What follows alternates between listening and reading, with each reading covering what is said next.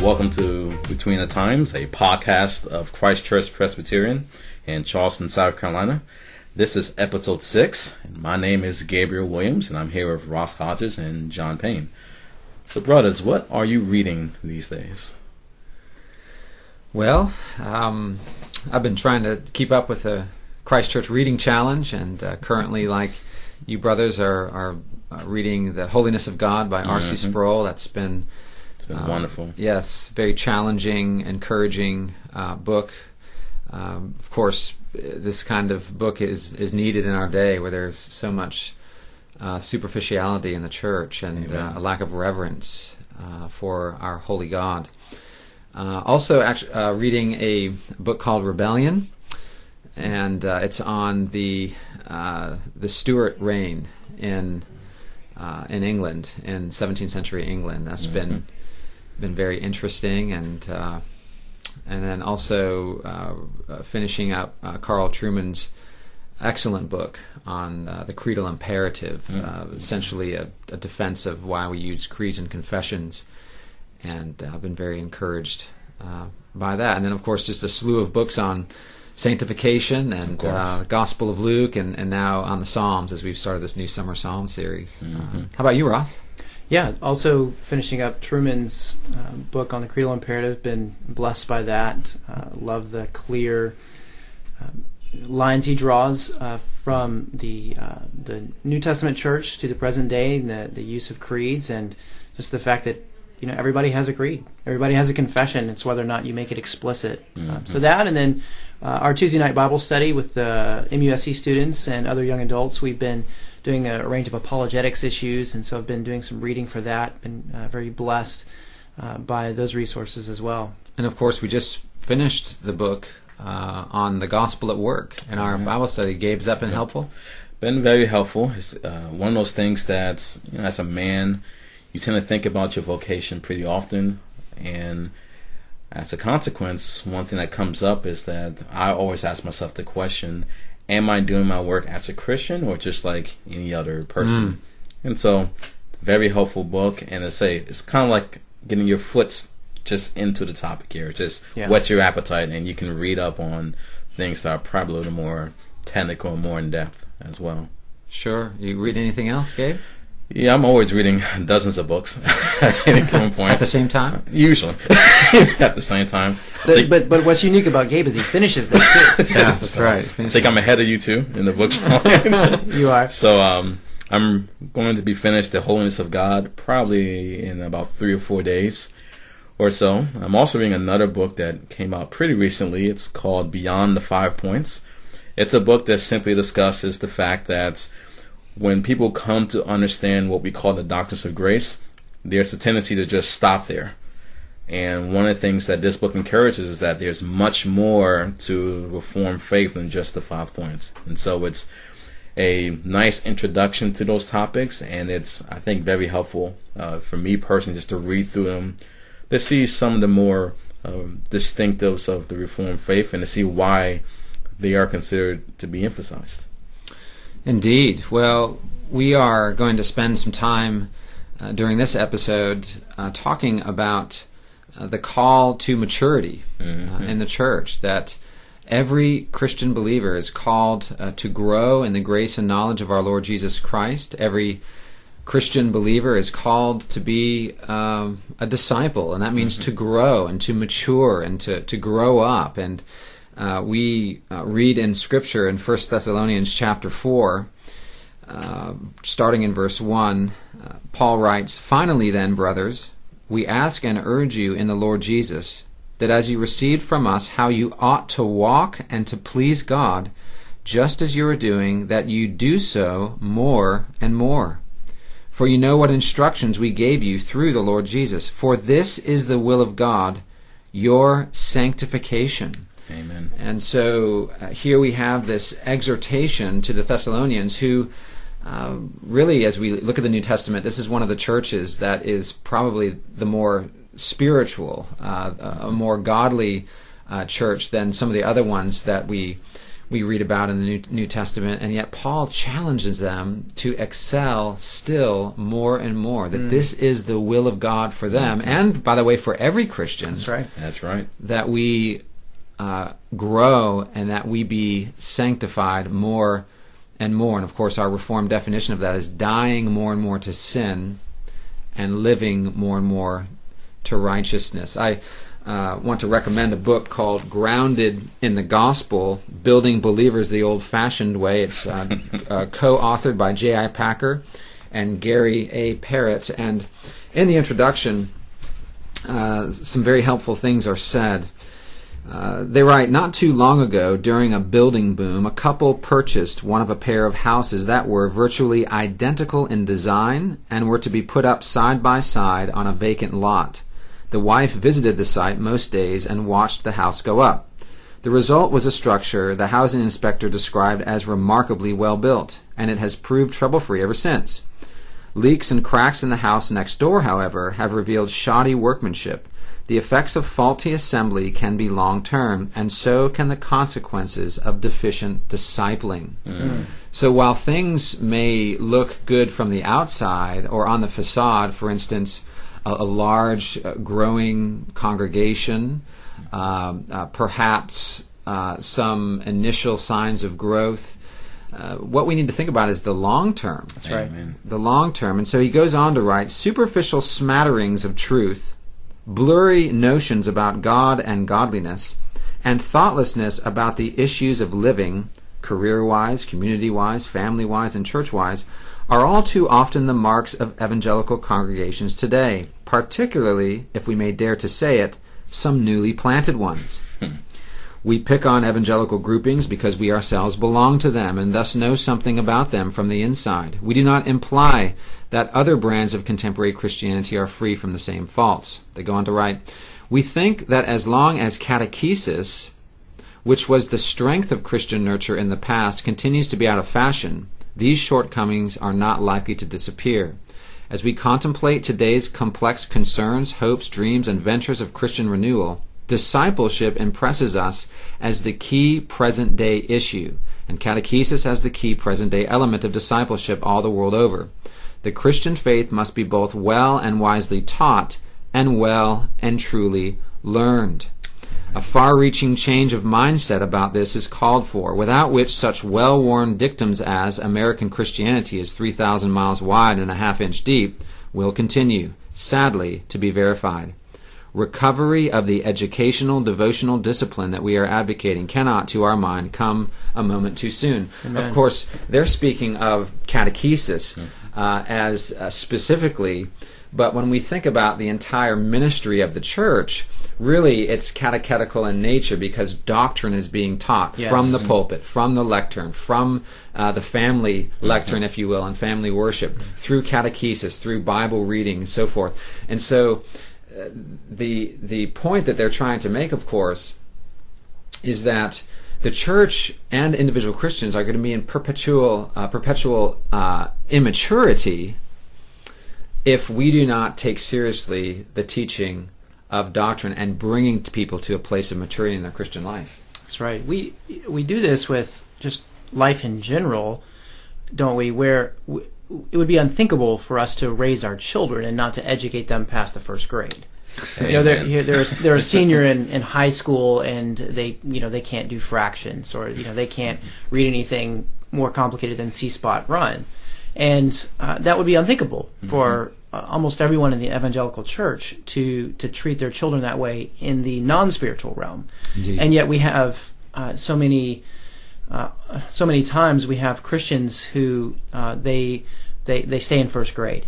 I've been amazed over the years uh, in the Reformed Church uh, how often I will meet people uh, e- within the Reformed Church and outside of the Reformed Church, just in the general evangelical church, that will be so serious about the education of their children, wanting them to have a classical homeschool or private school education, wanting them to learn foreign languages, Greek, Latin, wanting them to read the classics, and to be uh, uh, in front of the game uh, when it comes to educating their kids, and then they will attend a church where the preaching doesn't rise above the most elementary kind of principles, where it's like a speedboat speeding across the top of the of the water, and they never dig deep into the scriptures. There's no real strong exposition going on. Uh, there's uh, very superficial uh, music, very superficial uh, uh, life and fellowship in the church, and yet when it comes to the education of the children, oh, hmm. this needs to be serious. Amen. I think one of the things that just needs to be said again is that we wouldn't expect this even at our jobs. So if we were an employer and we hired someone, say they're a first year rookie, we would not expect them to have the same knowledge, the same technical skill, or really the same just maturity as someone who's been with the company for 35 years. We would probably fire the person if they haven't grown in five years in terms of their job performance. Right. And so the Christian church is not a it's not a employer employee relationship, but it's equally as serious. We expect that when a young believer comes into the actual church, we don't expect him to remain at the same level of maturity as someone who has been saved for 35 years. That's basically de- devolving back into your infancies, essentially. Indeed, and the Apostle Paul, of course, uh, brings this criticism to uh, Christians who are under his spiritual authority, whom he loved dearly, who he mm-hmm. came and preached the word of Christ to. 1 Corinthians chapter one, he preached uh, Christ and him crucified and taught them the scriptures.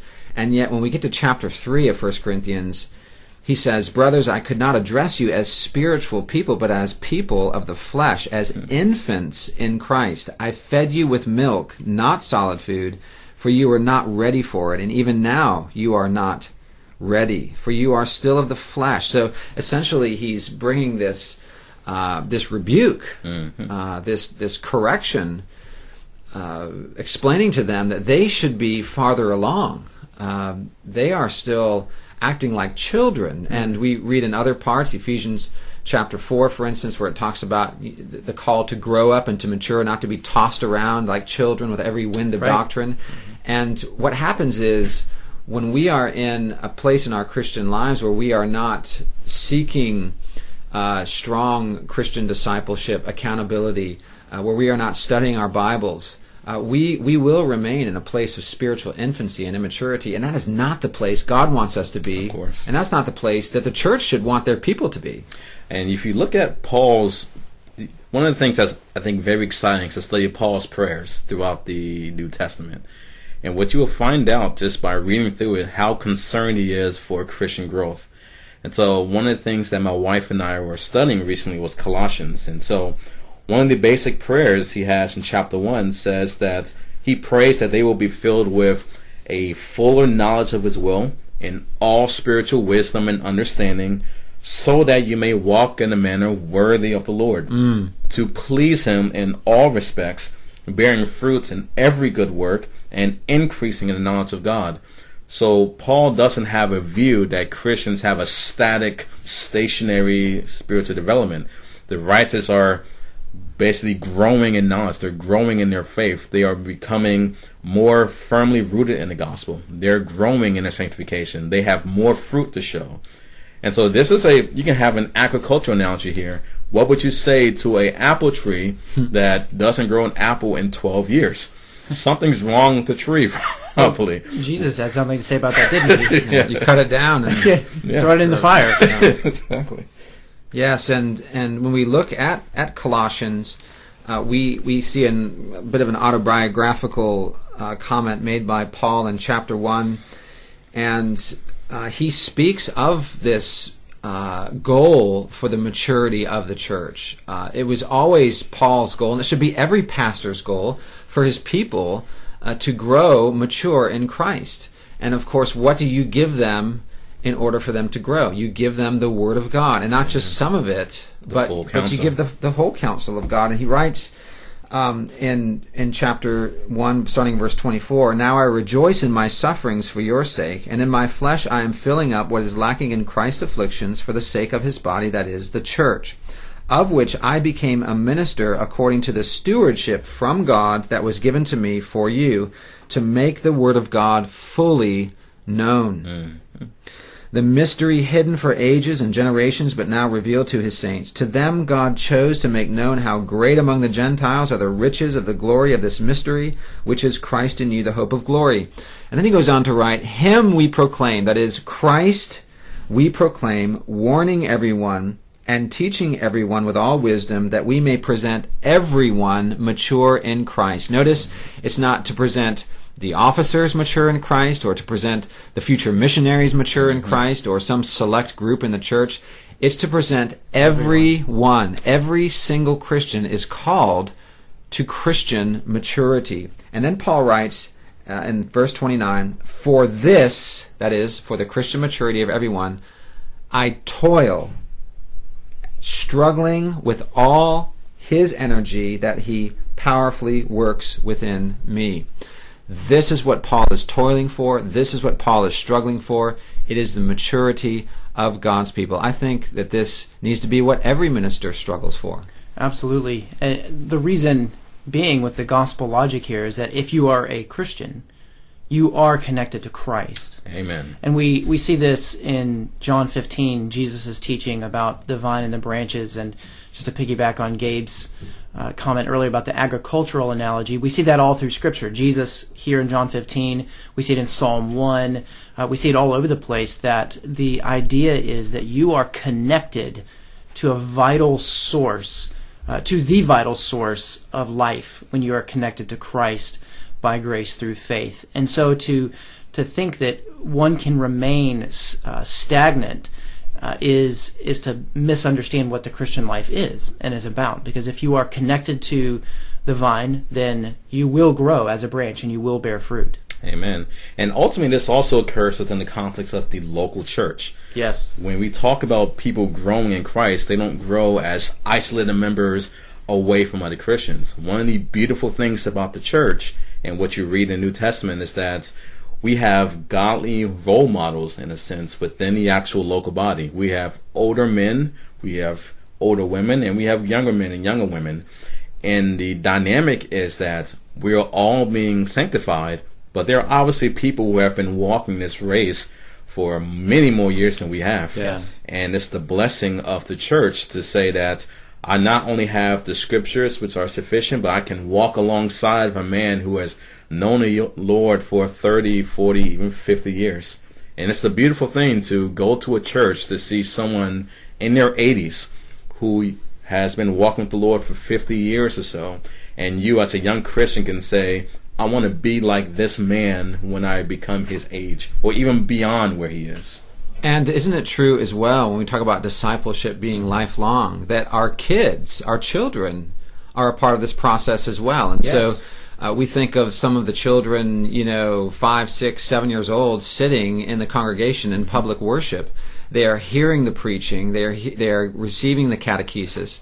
Uh, and and God is is we trust working in their lives. i and I'll never forget um, uh, one service uh, back in my former congregation where one of the godliest men I've ever known uh, had just lost his wife. And um, my son Hans was at the time uh, five or six years old. And before the service started, we had a greeting time. And I'll never forget watching from the pulpit uh, my son uh, go up to this uh, gentleman uh, who was in his 70s and give him a hug around the knees.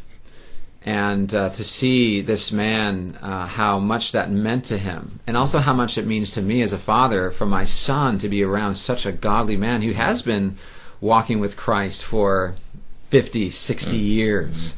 Um, that dynamic is so important, which is one reason why we shouldn't uh, have such strong demographic barriers in the church Amen. between kids, teenagers, adults, uh, older adults. Uh, in in the megachurch movement, where so many Christians are involved now, the, the smaller churches have gone away; they've died out, and and so many of these have gone into the megachurch. This has brought uh, an unbiblical dynamic where where older people aren't around children anymore. In fact, sometimes they won't even see them on a Sunday. We've gone into churches before and brought our kids into the service. Some people give us dirty looks because they think our kids are going to be rowdy, and then other people look at them like, "Oh, I haven't seen a child in five years. This is wonderful." Right? Yeah. we, uh, we we want to guard against the danger of a church within a church, don't we? Because the, the Indeed. whole when you start separating out the singles or the young marrieds or the the youth or the children, uh, and and you have a different worship setting for each one of these, then as you're saying, then the the body is divided. And uh, part of Trueman's point in the the book Creedal Imperative, which we mentioned at the beginning, is that when we are um, confessing creeds together as a church, it's showing our unity. It's showing what we believe as a as a body, and that this separates us from the world.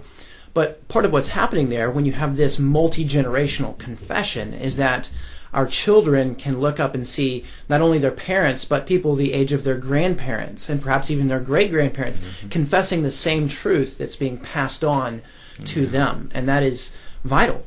Indeed. So, whatever church, uh, say you're looking for a church, uh, say you're going to be moving and uh, and you are wanting to be established in a, in a solid church.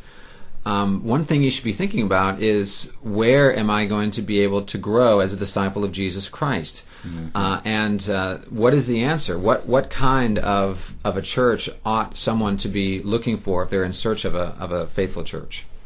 Well, a faithful church, as we mentioned on a previous episode, is one where the gospel is faithfully preached, the sacraments are faithfully administered, uh, and church discipline or shepherding is faithfully carried out. And uh, you, you should look for a church where these elements are taken seriously. You know, the Lord's Supper is, is not a free for all. It's it's not a um, you know just a like a church social picnic um, where shepherding people care for your soul. They care about your marriage. They care about your children and their spiritual development, um, and where the word is handled with uh, great respect and, and great dignity, and uh, for lack of a better word, great care. Once again, where the there's time and energy put into preparation and to uh, teaching and delivery of uh, the the full uh, message of the gospel, the full the whole counsel of God. And when we talk about this, we're- not saying that you need to be using 14 letter words uh, in, in the pulpit and without explanation, and uh, that you need to, every other sermon needs to be on some esoteric, uh, enigmatic subject. Right. Uh, we're, we're not we're not saying that, are we? We are we are saying that there needs to be a goal in mind for every congregation, and that goal, in addition to the glory of God, the exaltation of Christ, and to be filled with the Spirit, is Christian maturity, is growth in the Lord. Our our, our focus shouldn't be primarily numerical growth. It shouldn't be programmatic growth. Uh, it should be the spiritual growth and nurture of God's people who are under our care.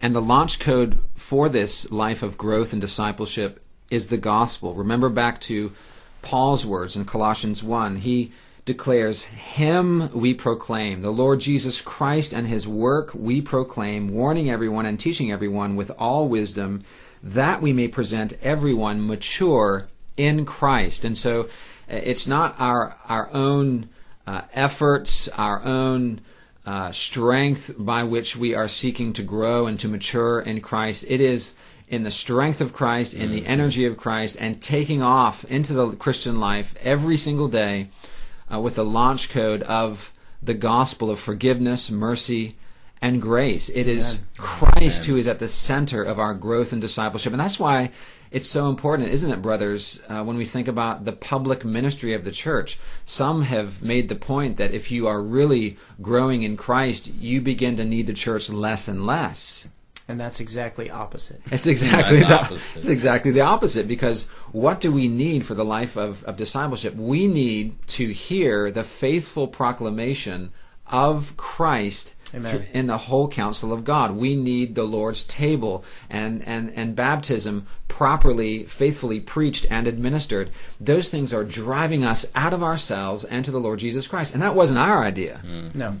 This, these were instituted as the means of grace by the Lord Jesus Christ Himself for His church. These are the appointed means. And so, rather than need the church less, we need it more and more in this in this life, don't we? And so, it's important to remember that the launching pad to the life of growth and discipleship and sanctification is the free gospel of grace in Jesus Christ. Amen.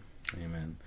Well, that's it for Between the Times. We want to thank you for joining us.